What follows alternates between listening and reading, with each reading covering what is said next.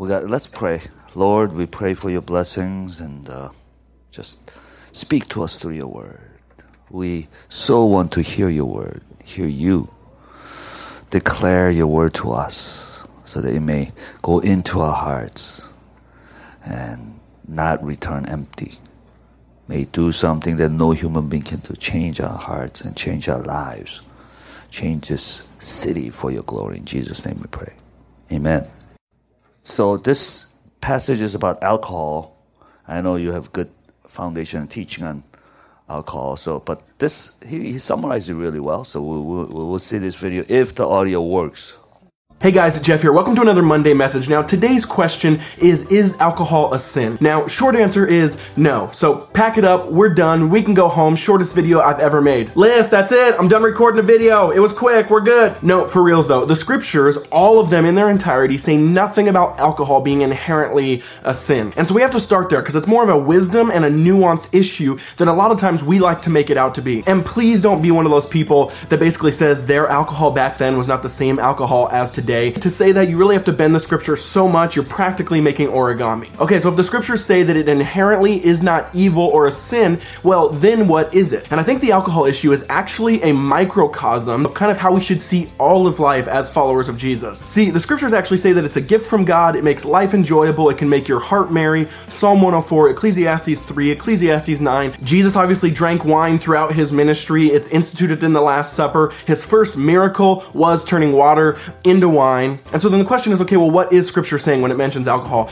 Now, I, like I said, it's a microcosm because I think it's just like everything else, whether it's sexuality or money or all these different things, meaning it's not inherently evil, but the abuse of it is. See, we like to make God to kind of be this stingy kind of person in the sky who just wants to throw a lightning bolt down on our parade, when in fact, He's a good and gracious Father who has given us plenty of gifts in His creation to be enjoyed, and we can either steward those and use them in their context, how they're supposed to be used, and then give thanks and praise to him because of how good he is, or we can say, no thanks, I don't want you, I just want your stuff, and then actually use and abuse those things in a way that is damaging and hurtful and not good. And alcohol is just like that. So while it might say that alcohol is not a sin, we also understand that getting drunk is. There's many verses in scripture that say that kind of getting drunk is a sin, meaning, and when I say sin, I really mean it, it doesn't lead to human flourishing. It's not the way God lined up the world to work, and it's not what can give you the most joy. And so drinking to the point where you can't really walk around, you can't hold a conversation, conversation, you're not coherent, that can really lead to a lot of bad things and it's really unhealthy for your heart and for life and for flourishing. It's kind of like a, a, cheap pleasure. Like I mentioned in one of my videos a couple weeks ago, it's kind of like the kiddie pool when God's offering us the deep end of the pool. And so it's why would we settle for that when God wants to give us something so much more? But again, on the flip side, I know a good bottle of wine, a good meal, sitting around the table with friends, there's something sacred and beautiful about that. And so ultimately we see there's kind of these two roads. We can use it or we can abuse it. And one's right and one's wrong. So it's not inherently evil, but it's which way or which road will we go down. Now, getting back to the nuance type stuff that I, I mentioned earlier, this is where it gets really important. See, we really like to make these things black and white, and we a lot of times like to make them about our rights, where we like to look at these answers and find the answers. We can say, this is for my pleasure, my satisfaction. I can do what I want because I have Christian freedom. The problem with Christian freedom is if you have to flaunt it and kind of fight for your rights, then it probably shows you misunderstood it in the first place. See, because the truth of the matter is, if you're a follower of Jesus, you gave up your rights 2,000 years ago, right? I mean, Jesus did that himself. Jesus could have been the person that stood on his throne, stayed on his throne, and said, This is how it's going to be. This is what I want. This is what I like. I'm not gonna, I'm gonna do everything in regards to putting me at the center. But no, he gave up his rights, came down, died for us, and offered his life as a sacrifice. And so then we have to wrestle with the fact, okay, that yes, there's parts in the New Testament where it says, Do not let people steal your freedom. There will be people who will try to search it out and try to put a legalistic burden on you. But what I think is even more important in today's culture is what we see in Romans 14 that we are a community called to each other in kind of this leaning in of mutuality and how we can serve one another. And that means there's some people on this earth who struggle with alcohol addiction. You might know someone in your family. It might be you. It might be in your past. I know plenty of people that I've talked to in my life who struggle with that. And that's not the only addiction. We all have a plenty of addictions and kind of proclivities and inclinations of the heart. And so then, yes, while being able to have a beer or a glass of wine or a drink might not be a sin, well, what we have to wrestle with then is there could be a context context where it totally could be. Because all of our freedom should be in mutuality to each other and about how we can serve each other in love. And so if you know you have a Christian brother or sister who even hears the clink of the glass at the table and their heart shudders and starts to kind of awaken in them those desires and those temptations that they're trying and fighting so hard to get away from, then that is a disservice to your brother to do that, right? To flaunt your Christian freedom or to do that even in a in an ignorant way. You should understand and see how can I use my life as a service to my brothers and sisters. And that's one nuance in this conversation I don't think we talk about. That how do we serve each other with this issue? And if there is someone in your life or in your context where that is true, then I would say, man, it is a sin to enjoy that gift. It is a sin to say, well, I don't care about them, I just care about me. And so I hope that answer was helpful to those asking it out there. And again, the hard part is a lot of times we don't like this answer because it's full of nuance, it's full of gray, it's not black and white, when in reality, it really is about, remember, the use and the abuse, not an inherent evil, which is just like sexuality, just like money, just like power, all these different things. It's about how we engage them as image bearers and followers of Jesus and how we serve our brothers and sisters in those things.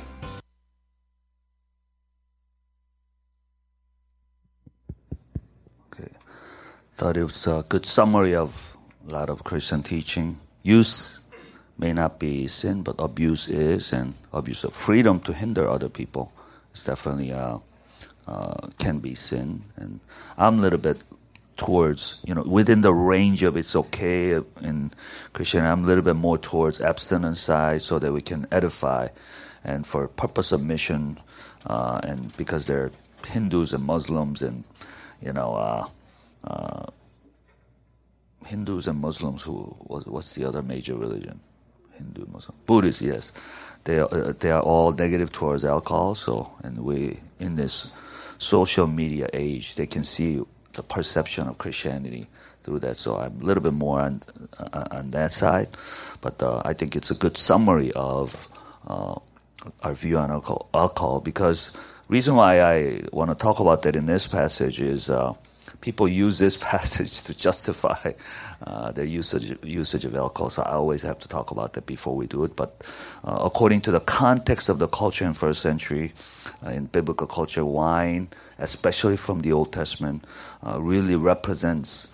Uh, celebration of the joy that's coming in Jesus Christ. So we need to understand that aspect, and as, as we go into this passage, so we'll talk about uh, Christians' joy was that adjective enduring? Enduring. In, change it to enduring joy. Uh, christians enduring joy right? Uh, four things here. First of all the source of our joy. Secondly the meaning of our joy. And thirdly the nature of our joy. And the fourthly the ministry of our joy. Hopefully it's it will explain so many things that's going on in our lives. Why do we have joy? Why don't we have joy? Why don't we feel like we don't have joy, and we're supposed to have joy.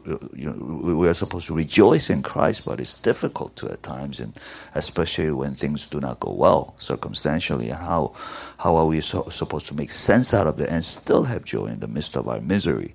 So uh, we'll talk about all that. Hopefully, it'll explain all those things through this passage. So.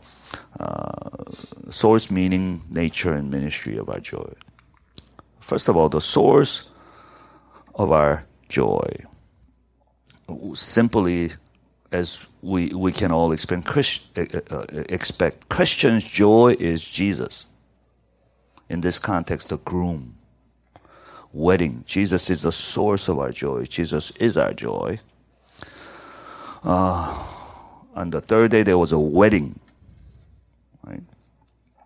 As we look into this context, it seems like, you know, uh, Mary has a prominent role in this wedding. Right? Uh, on the third day, there was a wedding. Cana in Galilee, mother of Jesus, Mary, was there, and Jesus was also invited to the wedding with his disciples. So probably uh, someone close to the family of Jesus, Mary, was concerned and becomes worried, and servants come and talk to Mary. Right? So she probably had some kind of prominent role in the wedding. And uh, it's important to understand the idea of wedding feast in Jewish culture. The feast, feast lasted three to seven days, sometimes two weeks. So I guess they really knew how to party. Uh, during the wedding, people, the whole uh, people from whole region would come There was no fast trans- transportation at that time. So when they had a wedding, you plan it and have it, have it for a long time so people can go in and out to allow people to travel. So also in Western culture, wedding is very bride oriented, right? Husband is like a necessary evil. I guess they're just there, hanging out. Uh, they come in and nobody noticed them. But when the bride comes, everything stops. Music changes. Everybody stands up, and then everybody looks at the bride. Uh, when he walks in, it's just didn't even know he walked in or something like that. Uh, but uh, in the in the East, Eastern culture, West, wedding uh, was very groom oriented. The husband is the one who comes comes, and everyone, including the bride, waits for him. Also, the husband paid everything, paid for everything. This is such an important occasion that if the groom gave the wrong kinds of gift, he could be sued. if the wine wine ran out, so this is very important. Wine ran out, he could be sued. Legal action could take place. If you're sued, there would be a permanent embarrassment on you for the rest of your life. If someone is walking down the street and pass by your house, they'll say things like, "Oh, that's the house that wine ran out in the wedding. so you don't want that kind of reputation right during that time. So it was important. This was an uh, important thing that wine ran out in this wedding. Now, why was wine so important in that culture? Well, in the Jewish culture, the wedding was just a picture of the wedding feast of Jesus Christ. Jesus is the groom and he will return. And everyone is focused on Jesus Christ, just like the Jewish wedding. And Jesus Christ is the husband and the bride is the people of Jesus Christ, waiting for Christ to come. So wine in that culture was, uh, was not for drunkenness, but for joy. Joy of the return of Jesus Christ. That's why even in the Old Testament, notice if you that know that verse, the man will leave his father and mother who leaves? The man would leave his father and mother. Jesus Christ would leave his father to come to this earth, right? To represent, or to die for his bride, to, for us, so that we can be the bride of Christ uh, as a, as a church of Jesus Christ. Now, why is this first miracle? Uh, this is the first miracle in uh, in the gospel and Jesus first miracle Jesus performed. Why is the first miracle in in his public ministry? He's starting this his public ministry after about thirty years of life, and three and a half years he's going to do public ministries. He's going to die and resurrect and ascend to heaven. Now, uh, why is this first miracle? This I believe he's declaring the nature of his whole ministry. During those days, it's the groom that provides the wine. So who provides the wine in this wedding? Jesus, the groom. Jesus provides the wine. So he starts his public ministry for three years. He's saying, The groom is here to the bride of Jesus Christ. For all the brides who are seeking for true joy, the groom is here. He's saying, I am the one you've been looking for.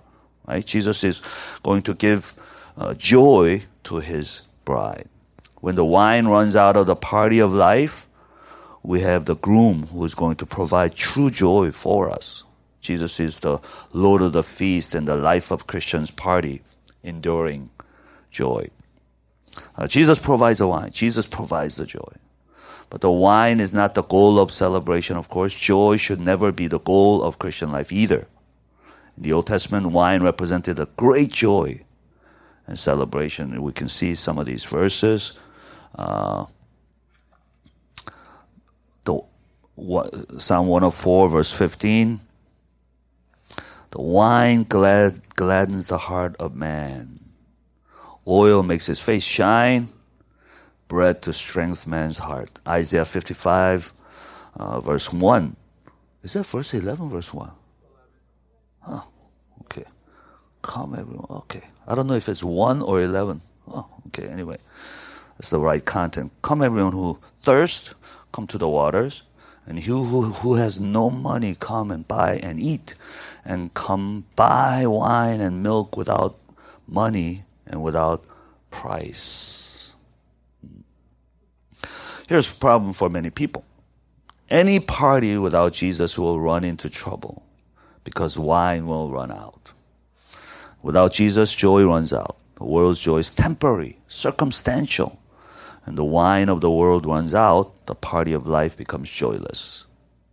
So it really depends on what the source of joy is in life. Whatever your joy is, whether it's money, special person, health, work, family, problemless life.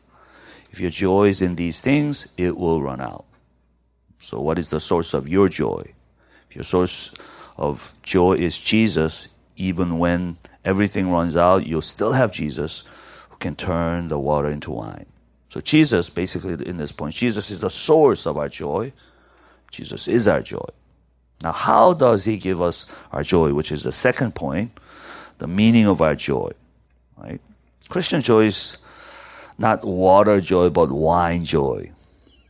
And we're going to see from this passage, uh, first of all, you know, verse, you know, how does groom provide the joy for the bride? How, how do we attain this joy uh, as Christian? One thing you have to realize, mess, messianic ministry just started. That's, that's the, you know, so, something we see. The, it says the first of his signs. Right? He did at Cana in Galilee and manifested his glory. And his disciple believe in him. There's a lot of faith nuance in this, even in this verse.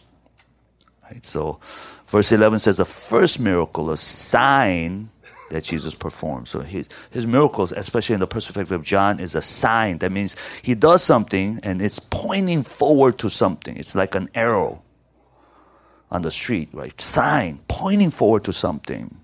Just like the sign, when it, there's a sign, wow, that's not what he's talking about, but it's talking about something that is coming. So, miracle, a sign is a purpose for miracle that pictures something. And that's going to manifest his glory that we can put our faith in him. So, verse 4, it says, and Jesus said to a woman, like Jesus says, "Woman, what does this have to do with me?" So servants come to Mary. Mary says, "Well, go ask Jesus and do everything he tells you."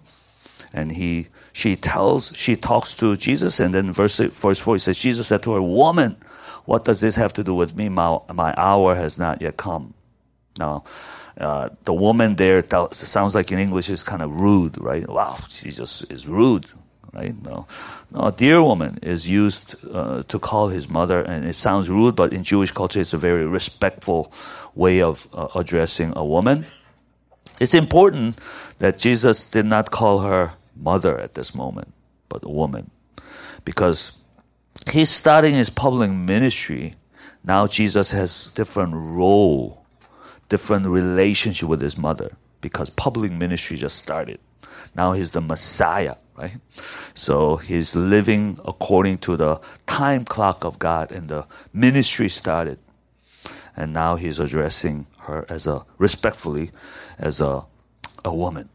He's living according to a time clock of God because that's what he's saying. My hour has not yet come. Because when he starts to manifest his miraculous power, you know, the authorities will not like him. In fact, the reason why Jesus starts to, uh, they start to plot to kill him was in John 11.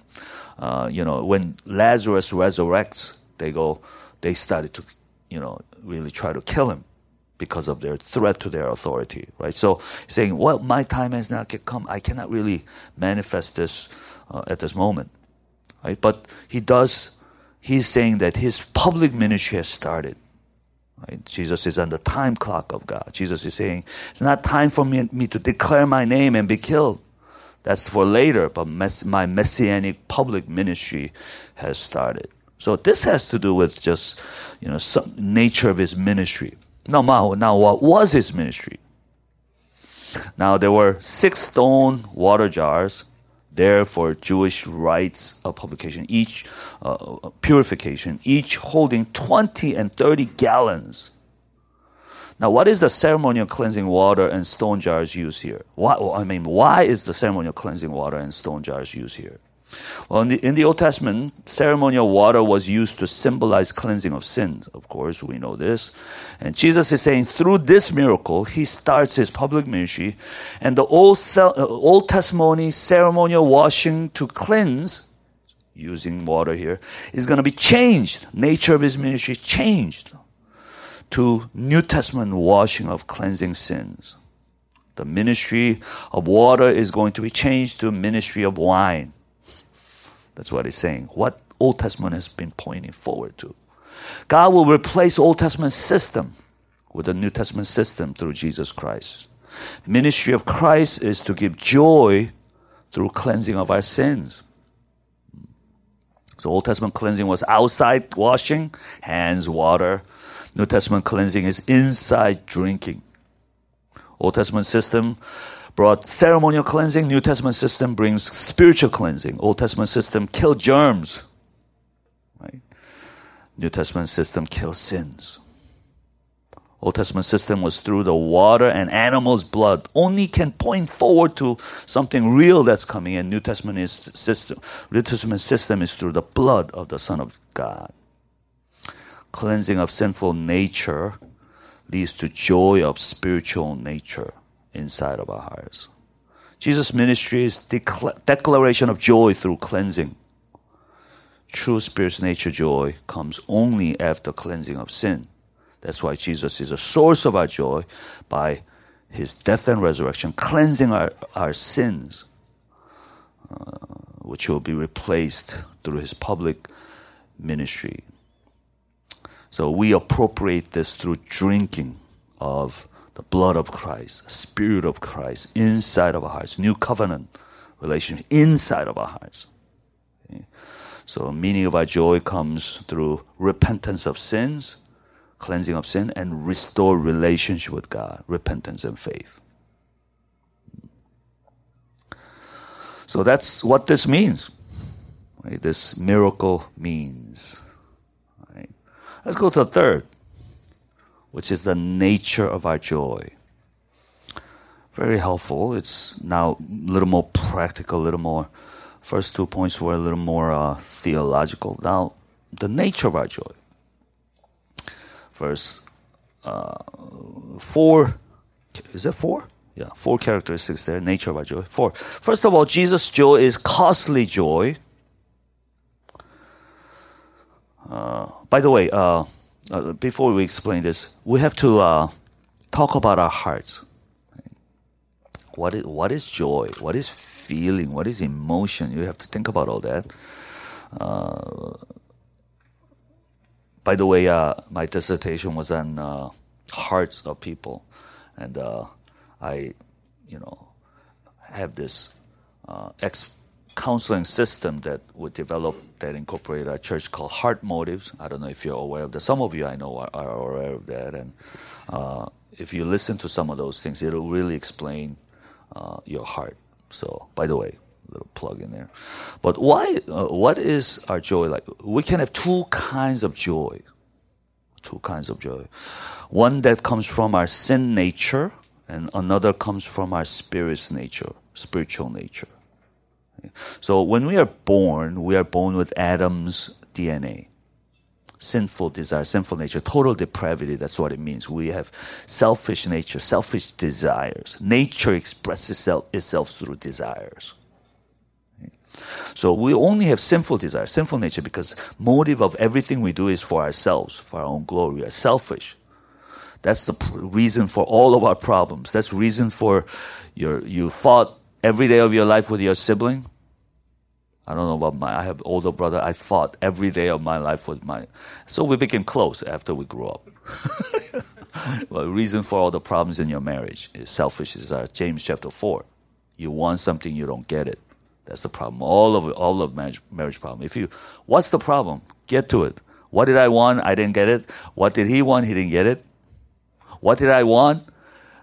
what did I not want? But I got it from him. Pain you know, he is pain, personification pain, whatever. And then uh, that's why we, we fight. We have nature that expresses itself through desire. But when we are born, we are born with sin nature.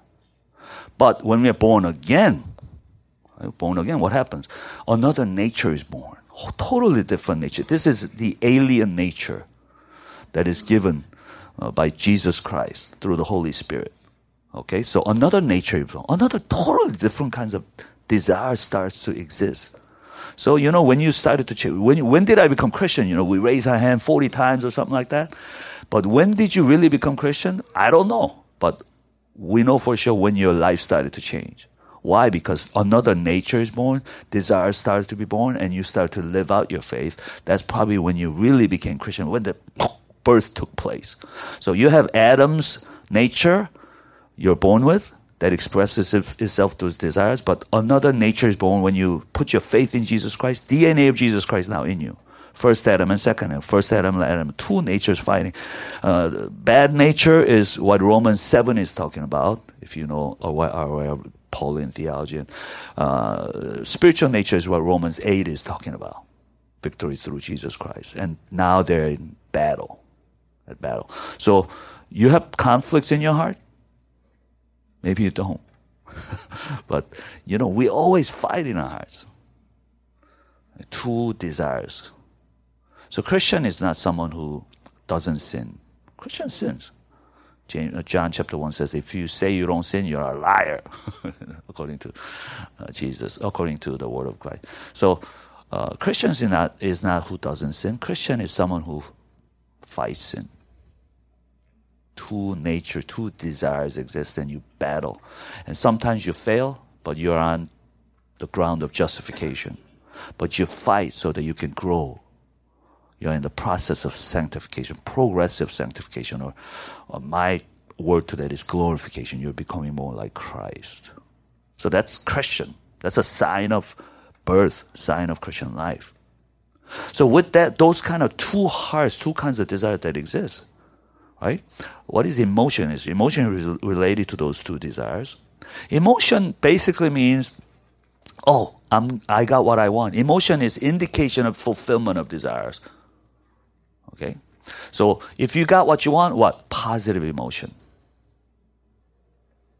If you're a sports person, you make a basket, positive emotion. Someone else makes a basket, negative emotion. okay? Positive emotion means I got what I wanted. Or you're going to a restaurant you like, you have positive emotion because you you think you're gonna get what you want, and then what happens? Dish is bad, then negative emotion. You get what you want, positive emotion. You get you you get what you don't get what you want, negative emotion. Uh, you get what you don't want, pain, negative emotion you avoid the pain, positive emotion. So always emotion is related with pleasure or pain. That's just all it is what emotion is. Positive or negative emotion. But here's a little bit more com- complicated because then the, if there are two natures, there, there are two kinds of, totally two kinds of emotions. Right? Sinful emotion, there's spiritual emotion. And sometimes they're in adverse relationship right? Sometimes uh, you get you don't get what you want. Oh, I want to play video games now. Some of you, I can tell you're addicted to video games or something. I'm not playing able to video game. Oh, pain or not, no pleasure, right? But as you actually listen to the word of God and you know what, what happens, uh, praise, worship, what happens? There's other kind of emotion that you didn't know existed. You can actually have pleasure without video game, right? So you realize there are other kinds of joy. You see what I mean? That you have two kinds of, so you have to constantly evaluate, uh, is my joy or emotion or all these things uh, sinful emotions or sinful pain or spiritual pain or spiritual pleasure? We need to always evaluate. So with that as, as context, right? Uh, you know, each nature, both nature has, uh, each nature has a capacity for joy. So that's why you must constantly evaluate your joy. Anyway, with that as context, let's keep going. I'm, I'm, I'm going to need to explain a couple more foundational things like that. So listen, and then it'll help you to it'll help you to uh, help understand uh, the you know foundational stuff here. So, first of all, Jesus' joy is costly joy. Again, verse 6, Jesus' Jewish rites of purification. Because the wine represents the blood, Right? For Jesus, there, there will be another party at the, at the end of his life, night before he will be betrayed. They were eating and drinking with his, he was eating and drinking with disciples, and he says, The wine is the blood of my new covenant pour out for the forgiveness of your sins. So he'll be saying, basically, this represents his blood, right? So uh, he'll be saying, When you sip joy, I will sip sorrow because he's going to sip sorrow. He's going to die in our behalf. Our sins will be cleansed. We will have joy. So joy we, receive, we receive freely. But joy he gives costed his life. So for receiver free, for the giver, everything. Costed everything. So Jesus' joy, the joy that he gives from his perspective, is costly joy. Secondly, Jesus' joy is holy joy it manifested his glory. And disciples had to put their faith in Jesus for them to receive this. So only in our spiritual nature, the right side of our nature, desire joy, then we can enjoy. Holy means basically separation, right? For God, holy means He's separate from everything else. He's God Himself. He's totally, there's no one that's compa- comparable to Him. He's in the category by Himself. That's what holy means. But for us, holy means two things. We are separated from sin so that we can be separated for God, so that we can li- live for His glory. So, uh, His joy is holy joy because of our faith in Him as we more and more we are separated from sin, right, more and more we can be separated for God.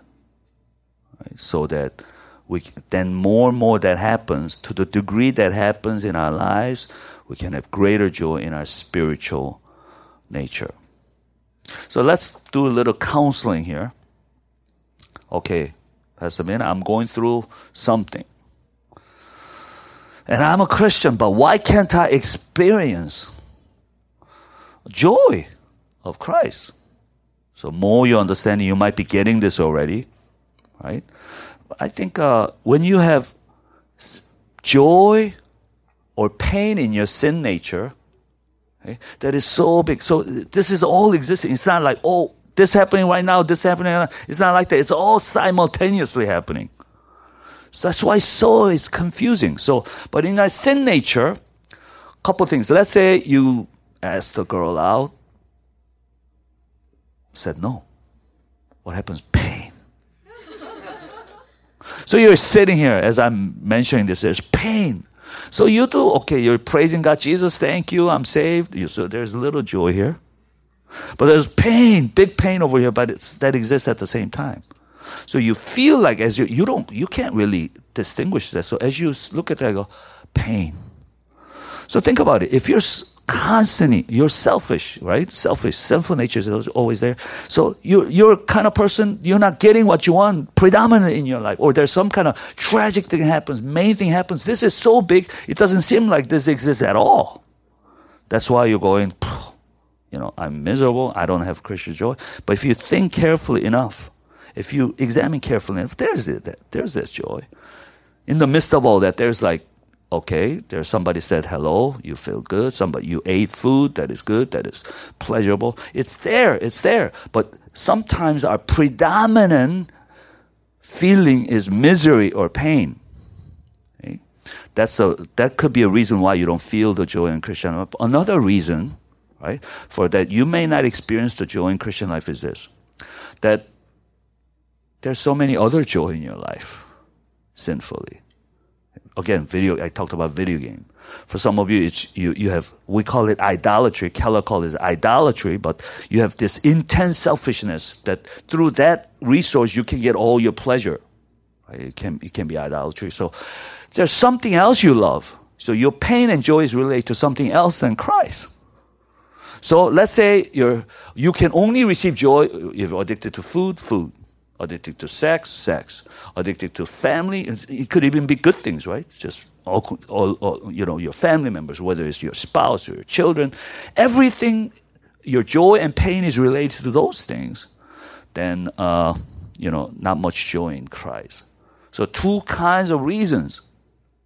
So in those cases, that's why uh, I believe in fasting, according to the Bible. Fasting, fasting means you detach yourself from these things.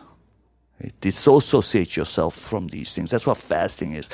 When you fast physically, what happens is that you're getting to the most basic desires that you have, right? So uh, when you when you don't eat, I know some of you guys struggle may struggle with pornography or sex or something like that. Then, I, I you know when they fast, right? You don't think about sex. you think about food. Just like when you can't breathe, you don't think about sex. You, you gotta think about breathing. So, the more basic desires you get, you're really uh, dissociating yourself from other things. So we can't from, fast from air. So that's not good. Don't fast from air, right, or oxygen. Uh, but fast from so food and water is something that is most foundational, basic. That you're gathering all your desires. That when you fast, you're learning how to deny yourself. Think about in American life, we don't, we never desire, uh, deny anything. We get everything that we want almost. So we don't have that, uh, you know, spiritual battle in our hearts. We don't, we don't say no to enough. Not only sin, but even neutral things. There's so many neutral things that takes our hearts away from our desire for Christ. So you gotta learn to control yourself. Don't ask questions like, is it okay? What you're saying is, I, can I have all the neutral things that are not blatantly sin? But then even those things are taking your heart away from Christ. So we gotta learn how to control our desires. Constant. I'm not saying no to uh, say no to everything.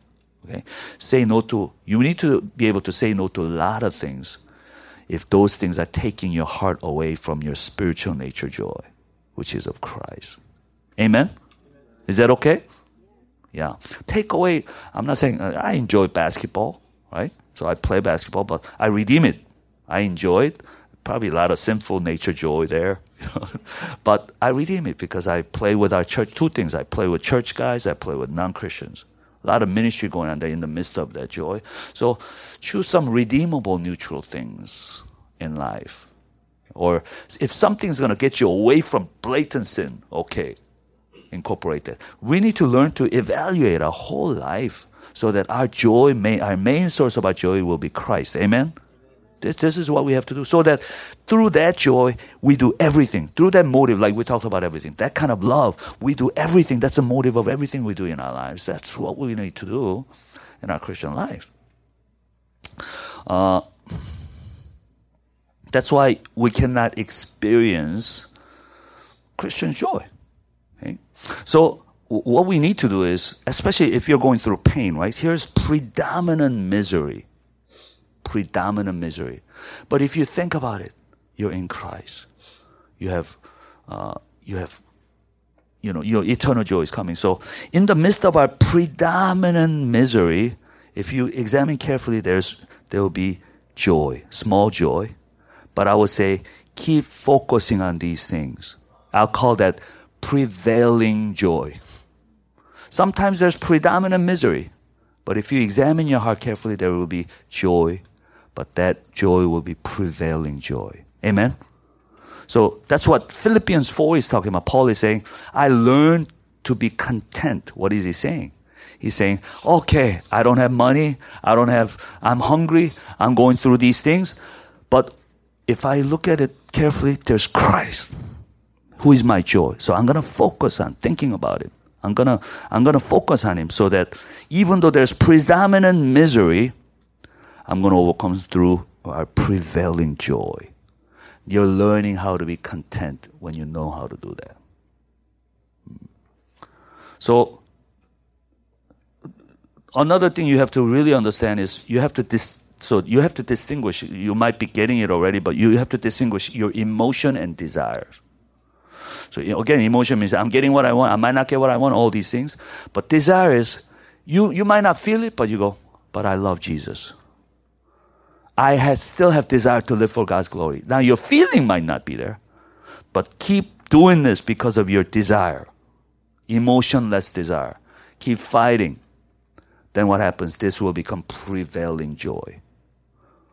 So uh, everybody can can you can you learn how to say prevailing joy? One, two, three. One, two, three. So our joy is prevailing joy. Okay. Sometimes emotionless joy. For example, like a good example of that. Love your enemies.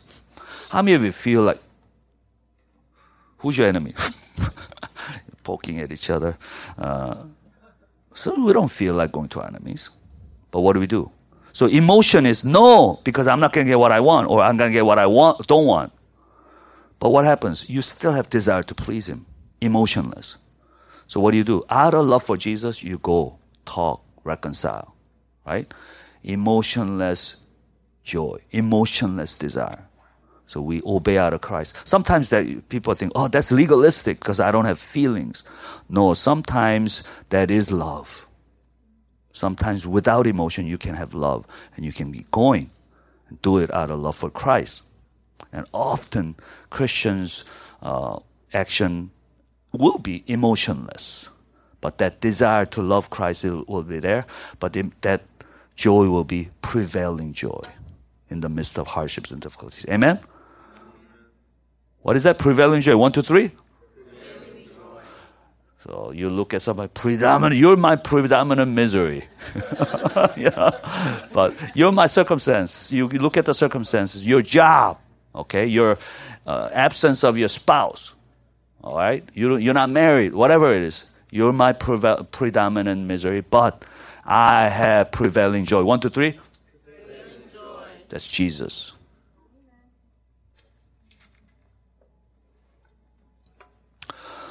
So Jesus is joy, holy joy. As we separate from our sin, separated for Christ, Jesus will be a joy. Costly joy, holy joy. Thirdly, Jesus' joy is abundant joy. Right? Six, uh, what is it? Six stone water jars, each holding 20 to 30 gallons. How many kegs is that? Some of you I know you calculate already. There's a lot of wine there. Right? Uh, it, it could have been done. It could have been one, you know, or two, right? Stone jars, but six. Why six? Possibly meaning six days of, you know, work and then seventh day of rest in Jesus Christ. That's a possibility. But what we know is that He made a lot. Jesus could have made just enough, right? He could have been efficient, but Jesus made the bread and there was 12 baskets left over. Just as he could have made millions of stars. Like Jesus compares to the Adam, uh, Abraham's children. He could have just made millions of stars, but there are billions and billions of stars. He also made more than enough wine. Jesus shows abundant joy. 120 gallons of worth. More than enough. Because there's eternity of joy that's, that's coming. It's never going to run out. All right, fourth thing there is Jesus shows increasingly better and greater joy. Everyone serves the good wine first. But you have kept the good wine until now. This is the master of the banquet. He knows what wine tastes like. He tastes it, he knows, just like you coffee snobs. Right, in this city, I know you're coffee snobs. you know, those are those there. My church guys, some of guys are gas station coffee. Drink. I know you're you feel disgusted already. they can't dif- tell the difference between good coffee, you know, hand drip made, and gas station. Uh, don't ever, don't ever call yourself a coffee drinker. But this guy knew wine, and he tasted. He knew immediately. Everyone serves a good wine first, but you have kept a good wine until now. In Christ, like that. It gets better every day. You become better every day. In the Old Testament, you know. Now comes the New Testament in this chapter, and then this life, more and more you get closer to away from sin, closer to Christ, greater joy, and in heaven, of course, eternal. C.S. Lewis, you know, he talked about talks about this, right? Narnia. Talks about what is it, seven or eight books of Narnia? Is it seven or eight? Seven. Seven books of Narnia. And then at the end of the book, he goes, Oh, the whole adventure in Narnia has just been a, a title page Right? meaning his his battle with fight and all these things with Aslan, lion, Christ figure. It, it just has been a type, title page. He's saying this life is only a title page. And then every day another chapter will be written for rest of eternity. And this is what he said. Every chapter will be better than the one before. That's what Christian life is, right? This life is 78 years, 90, 100 years. It's just a glimpse. But every chapter will be better than the one before. Amen? Uh, your joy will increase as you fall in love with Jesus more and more. A.W. Pink, it's a great quote. I had to write it. The world and Satan also gives the best first, keeps the worst, worst for the last. First pleasure for sin for a season, then the wage of sin. Isn't that great? But with God, it's very opposite. He brings his people into the wilderness before he brings them into the promised inheritance. First cross, then the crown. Fellow believer, for us, the best wine is yet to come. Isn't that awesome? Wow. When Jesus comes, the wedding of the Lamb, we're going to taste, taste the best wine. Jesus will return. Complete joy. All right. Fourth is well, fourthly, the ministry of our joy. So we got to minister to other people. Bunch of people are mentioned. His mother is Mary. Mother is mentioned. Servants are mentioned. Master of the feast. Uh, master of the feast tasted the wine. Few people are mentioned. Let's talk about this. His mother, servant, master. Let's learn from them. Ministry of our joy. First of all, we need someone who knows Jesus and leads others to Jesus. Mary knew Jesus for 30 years. Said to his servant, do whatever he tells you. We need to know Jesus so that we can lead others to Jesus. Right? Uh, Mary leads others to Jesus. Secondly, we need that someone that prays according to the people's problem. Uh, the mother said to uh, mother of Jesus said to him, he brings the, she brings the problem of everyone in that uh, place to Jesus. So we need to know Jesus. We need to pray to Jesus. Thirdly, we need someone who obeys to Jesus. Now, uh, the servants, I'm talking about the servants, they obeyed Jesus. Whatever Jesus told them, they obeyed. We can learn three words ordinary, wholehearted, complete obedience. What are we talking about? Well, what did the servants do? Jesus told them, Well, pour, fill the jar with water. And they did. Incredible thing happened. But what did they really do? They filled the jar with water. It was something they probably did every day. Simple, ordinary obedience. How can we minister to others? Ministry of joy. Just do simple things you're doing, you're called to do at home. You know, serving your spouse, loving your spouse, working at home, working in your work. Yeah, in your cubicle you can actually serve God. You know why you get paid? Because someone's going to use your service. That means you can, with a heart of service to others, you can serve others through everything you do in your life. Attitude. Not so that you can get paid, but you're serving somebody. Attitude of service. You can, church, simple things you do in church. In order for this to happen, probably so many people had to serve. It's not just people who are up front, right? So many people in the back for this to happen. Just ordinary obedience. We bring Jesus to others. The joy of Jesus Christ. You don't have to do complicated things. Sometimes you will. You don't have to great things. Sometimes you will.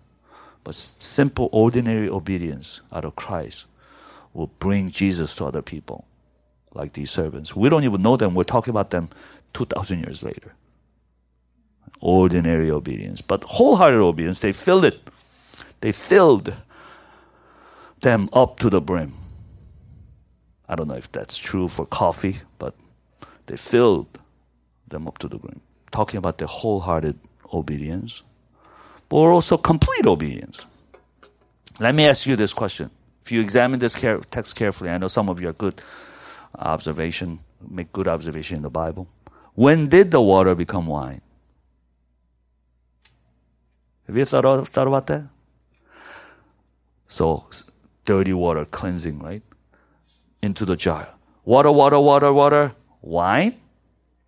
Or water, water, water, water, water. And the servants are taking the water, right? To the master banquet. Water, water, water, water, water, water, wine? Or water, water, water, water, water, water, and then master takes it, wine. Or is it still water, water, water, water, water, wine? when did the water become wine? My answer to that is I have no idea. We don't know. All we know is that when the servants completed what Jesus said, water became wine. Sometimes it's here, sometimes it's here, sometimes it's here. Okay? When you need money, let's say church has to do work. Sometimes money is given, sometimes small money, sometimes it becomes, wow, wine. While you have it in your hand. Sometimes when you use it, it becomes wine. We don't know. But finish the, finish what Christ tells you. Complete obedience. Then water will turn to wine. Be patient. Your troubles can turn into joy. Your spoiled brats will turn into a man of God. it takes a lot of faith. I believe God can divide the Red Sea, but I don't about my kid a spoiled brat will turn into a man of God. It's a long obedience, long discipleship. Come on, keep going. In the midst of your complete obedience, He will do His miraculous, miraculous things. Keep ministering.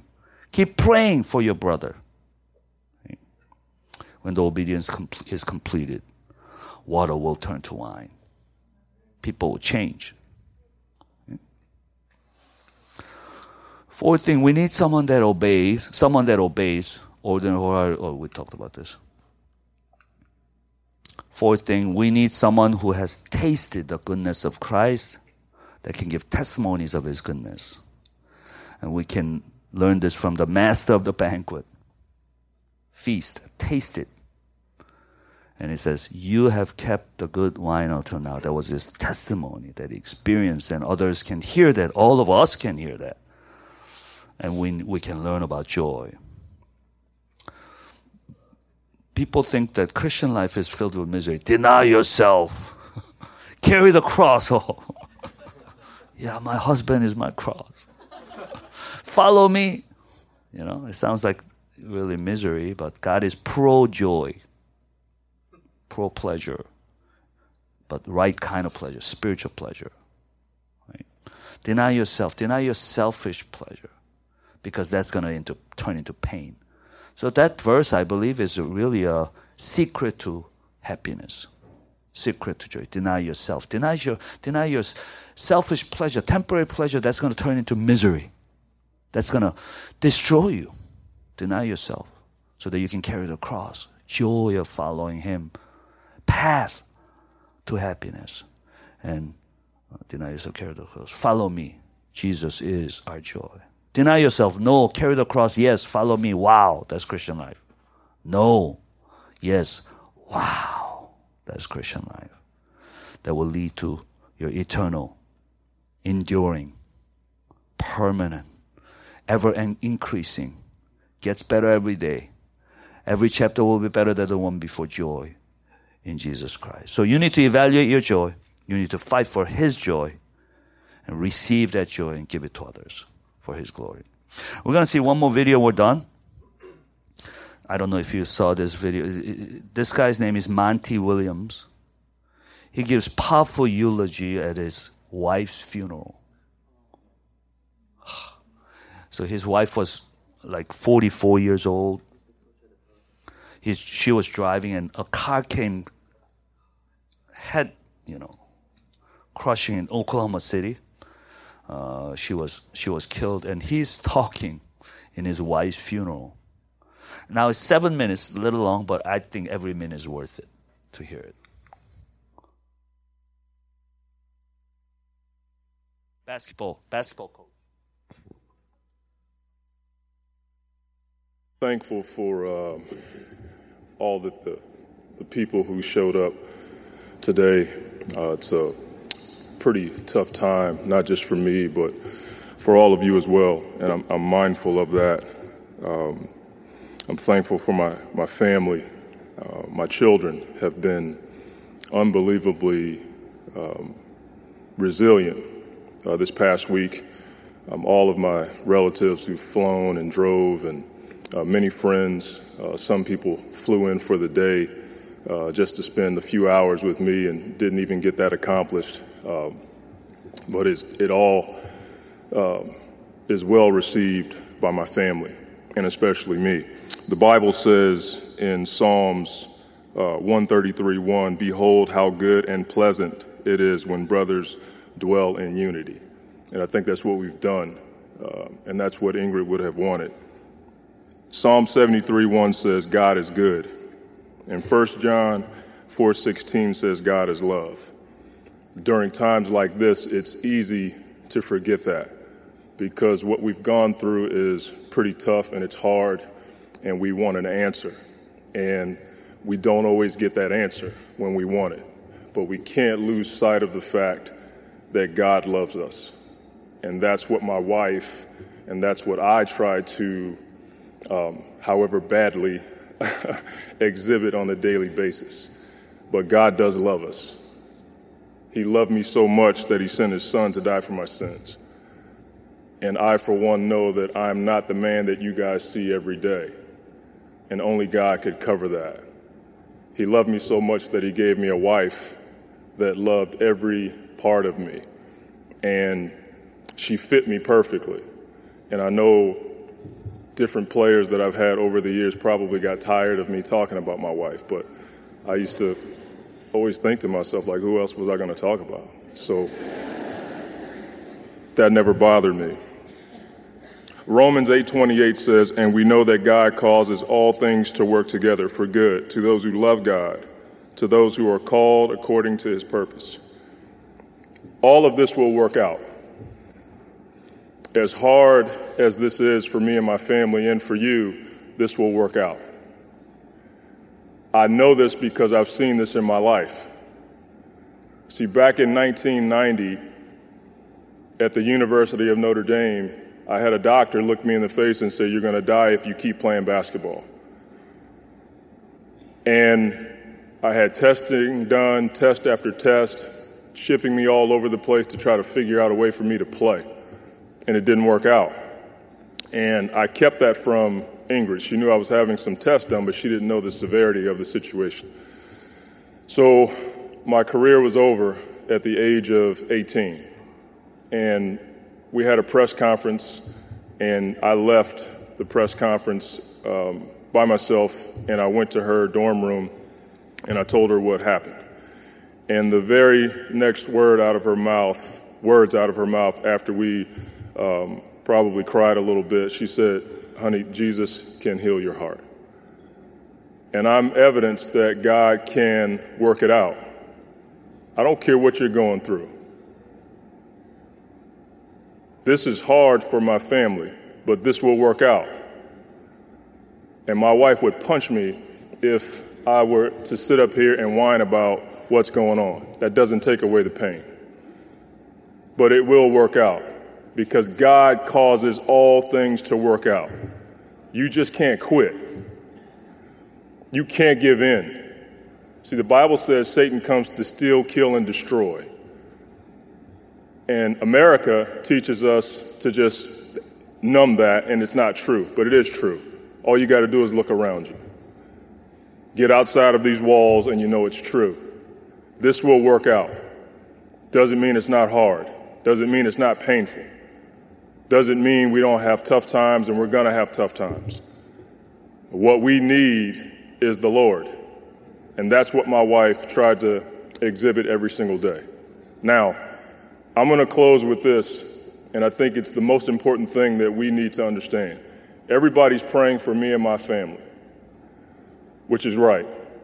But let us not forget that there were two people in this situation. And that family needs prayer as well. and we have no ill will towards that family. In my house, we have a sign that says, As for me and my house, we will serve the Lord. We cannot serve the Lord if we don't have a heart of forgiveness. That family didn't wake up wanting to hurt my wife. Life is hard. It is very hard. And that was tough. But we hold no ill will towards the Donaldson family. And we, as a group, brothers united in unity, should be praying for that family because they grieve as well. So let's not lose sight of what's important. God will work this out. My wife is in heaven. God loves us. God is love. And when we walk away from this place today, let's celebrate because my wife is where we all need to be. And I'm envious of that. But I got five crumb snatchers I got to deal with. I, I love you guys for taking time out of your day to celebrate my wife. We didn't lose her. When you lose something, you can't find it. I know exactly where my wife is. I'll miss holding her hand. I'll miss talking with my wife. Um, Sam and Coach Donovan probably couldn't figure out why I always wanted to get out of the office, uh, me and Mo Cheeks. Um, Mo probably wanted to go do something else, but we always wanted to get out of the office. I just enjoy being with my wife. I enjoy being with my family. And most of the times we didn't do anything. We just be at the house sitting around um, doing nothing. I'm going to miss that. Let's not lose sight of what's important. God is important. What Christ did on the cross is important. Let's not lose sight of that family that also lost someone that they love. I love you guys. I hope I get a chance to hug and shake a hand and give a kiss on the cheek. But let's keep what's important at the forefront. Thank you. Yeah, there's obviously in predominant misery, but he's finding joy and is prevailing even as he talks. So that's what life is like. We have joy in Jesus Christ, no matter what we go through in our lives. Learn, let's learn to be content. Learn to find joy in Him. Let's pray. Let's pray to the Lord. Probably we're going through different kinds of things in our lives. So, uh, and uh, we need to learn to focus because that's not just forgetting our problem, but really seeing the reality of eternity. Right? So, gotta learn to focus on Christ and face our problem through uh, the presence of Christ. And also, some of us are just addicted to so many different things. Our joy is somewhere else. So we got to learn to fast from some of those things. Say no, deny yourself. First prerequisite of being a disciple of Christ. No, so that we can say yes to the following of Christ. Carry, on cross daily. So that we'll be, wow, our joy will be Christ. We will be so mesmerized by the worth and the beauty of Christ so that uh, He will be our joy. And when we do that, we can minister Him to others in the midst of all of our spheres and aspects of our lives. Let's pray to the Lord for a few minutes until the prayer and praise is led.